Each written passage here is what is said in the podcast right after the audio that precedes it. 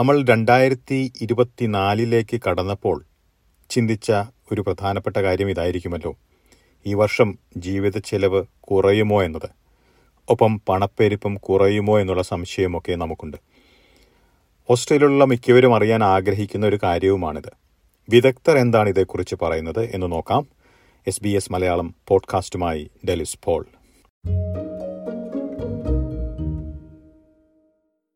രണ്ടായിരത്തി ഇരുപത്തിനാല് പോയ വർഷത്തേക്കാൾ പ്രതീക്ഷകൾ നൽകുന്ന വർഷമായാണ് യൂണിവേഴ്സിറ്റി ഓഫ് എഡലേഡിലെ പ്രോപ്പർട്ടി വിഭാഗം ലെക്ചറർ പീറ്റർ കുലിസോസ് കരുതുന്നത്. ജീവിത ചെലവ് കുറയുമെന്നാണ് അദ്ദേഹം പ്രതീക്ഷിക്കുന്നത്. ഈ വർഷം പണപ്പെരുപ്പത്തിന്റെ നിരക്കും പലിശയും കുറയുമെന്നുള്ള സാധ്യതയാണ് അദ്ദേഹം ചൂണ്ടിക്കാട്ടിയത്. രണ്ടായിരത്തി ഇരുപത്തി മൂന്നിൽ ഒട്ടേറെ പേർ നേരിട്ട സാമ്പത്തിക സമ്മർദ്ദം ഈ വർഷം അല്പം കുറയുമെന്നാണ് അദ്ദേഹത്തിന്റെ പ്രവചനം. സാമ്പത്തിക സമ്മർദ്ദങ്ങൾ ചെറിയ തോതിലെങ്കിലും കുറയുമെന്നുള്ള പ്രതീക്ഷയാണ് കേർട്ടൺ യൂണിവേഴ്സിറ്റിയിലെ സാമ്പത്തിക വിഭാഗം പ്രൊഫസർ അലൻ ഡങ്കനും ചൂണ്ടിക്കാട്ടുന്നത്. എന്നാൽ ഓസ്ട്രേലിയയിലെ റിസർവ് ബാങ്ക് ആഗ്രഹിക്കുന്ന രണ്ട് മുതൽ മൂന്ന് ശതമാനം എന്ന നിരക്കിലേക്ക് പണപ്പെരുപ്പം രണ്ടായിരത്തി ഇരുപത്തിനാലിൽ കുറയുമെന്ന് അദ്ദേഹം കരുതുന്നില്ല. ആഗോളതലത്തിലും പ്രാദേശിക തലത്തിലുമുള്ള ഒട്ടേറെ പ്രതികൂല ഘടകങ്ങളാണ് ഇതിന് പ്രതിസന്ധിയായി നിൽക്കുന്നതെന്ന് അദ്ദേഹം ചൂണ്ടിക്കാട്ടി. വീടുകളുടെ കുറവും ഉയർന്ന വാടക നിരക്കും ഓസ്ട്രേലിയയിൽ പ്രതിസന്ധി സൃഷ്ടിക്കുന്നതായി അദ്ദേഹം ചൂണ്ടിക്കാട്ടുന്നു. വീടുകളുടെ വില ഊർജത്തിന്റെ വില എന്നിവയിൽ പെട്ടെന്നൊരു ഇടിവ് പ്രതീക്ഷിക്കാൻ കഴിയില്ലെന്നും അദ്ദേഹം പറഞ്ഞു. എന്നാൽ ഗ്രോസറി ഉൽപ്പന്നങ്ങൾ വസ്ത്രങ്ങൾ മറ്റു പല ദൈനംദിന ചെലവുകളിലും കുറവുണ്ടാകുമെന്നാണ് അദ്ദേഹം കരുതുന്നത്. എന്നാൽ ഒരു കാര്യം ഓർക്കണമെന്നും അദ്ദേഹം ചൂണ്ടിക്കാട്ടുന്നു.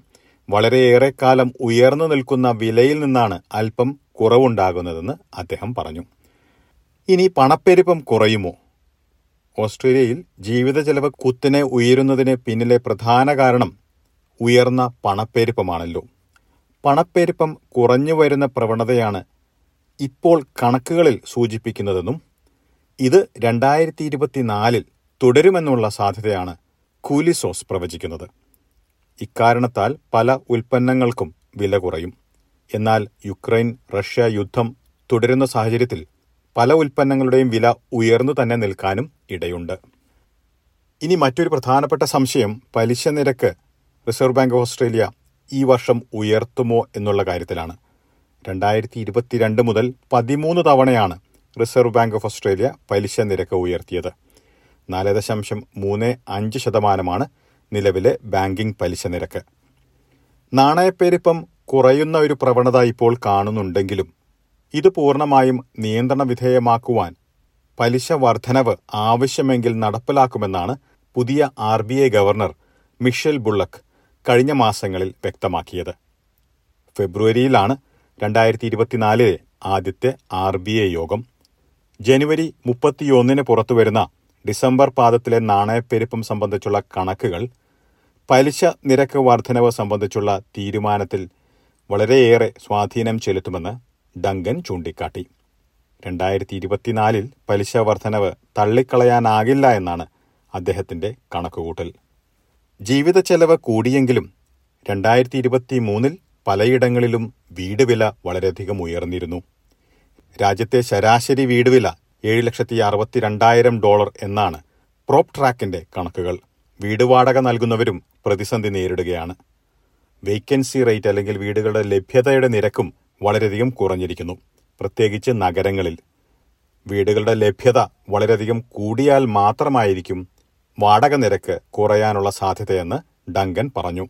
അസമയം സർക്കാരുകളെ സംബന്ധിച്ചിടത്തോളം വീട് വിലയും അതുപോലെ തന്നെ വാടക നിരക്കുമെല്ലാം നിയന്ത്രണ വിധേയമാക്കുക എന്നത് പ്രധാനപ്പെട്ട സാമ്പത്തിക വിഷയങ്ങളിൽ ഉൾപ്പെടുമെന്നും അദ്ദേഹം ചൂണ്ടിക്കാട്ടി. ഇനി വളരെയധികം ചർച്ചയായിരിക്കുന്ന മറ്റൊരു കാര്യമാണ് ഓസ്ട്രേലിയ സാമ്പത്തിക മാന്യത്തിലേക്ക് പോകുമോ എന്നത്. രണ്ടായിരത്തി ഇരുപത്തിനാലിൽ ഓസ്ട്രേലിയ സാമ്പത്തിക മാന്യത്തിലേക്ക് പോകാൻ ഇടയില്ലെന്നാണ് കൂലിസോസ് കരുതുന്നത്. ഇതിനുള്ള കാരണം ഓസ്ട്രേലിയയിലെ തൊഴിലില്ലായ്മ നിരക്ക് കുറഞ്ഞു നിൽക്കുന്നു എന്നാണ് അദ്ദേഹം ചൂണ്ടിക്കാട്ടിയത്. തൊഴിലില്ലായ്മ നിരക്ക് ഉയർന്നാലായിരിക്കും രാജ്യം സാമ്പത്തിക മാന്യത്തിലേക്ക് പോകാൻ സാധ്യതയെന്ന് അദ്ദേഹം ചൂണ്ടിക്കാട്ടി. രണ്ടായിരത്തി ഇരുപത്തിനാലിൽ പൊതുവിൽ ജീവിത ചെലവ് കുറയാനുള്ള സാധ്യതകളാണ് മേഖലയിലെ വിദഗ്ധർ ചൂണ്ടിക്കാട്ടുന്നത്. എന്നിരുന്നാലും ജീവിത ചെലവുമായി ബന്ധപ്പെട്ടുള്ള സമ്മർദ്ദങ്ങൾ രാജ്യത്ത് നിലനിൽക്കുന്നതായും ഇവർ ചൂണ്ടിക്കാട്ടുന്നുണ്ട്. രണ്ടായിരത്തി ഇരുപത്തിനാലിൽ ജീവിത ചെലവുമായി ബന്ധപ്പെട്ട് ഓസ്ട്രേലിയയിൽ പ്രതീക്ഷിക്കുന്ന മാറ്റങ്ങളെക്കുറിച്ചാണ് ഈ റിപ്പോർട്ടിൽ പരിശോധിച്ചത്. സമാനമായിട്ടുള്ള റിപ്പോർട്ടുകൾ എസ് ബി എസ് മലയാളത്തിന്റെ വെബ്സൈറ്റിൽ നിന്നും ഫേസ്ബുക്ക് പേജിൽ നിന്നും കേൾക്കാവുന്നതാണ്. കൂടാതെ S B S audio app Apple podcast Google Play Spotify എന്നിവയിലും ലഭ്യമാണ്. ഇന്നത്തെ പോഡ്കാസ്റ്റ് അവതരിപ്പിച്ചത് ഡെലിസ് പോൾ.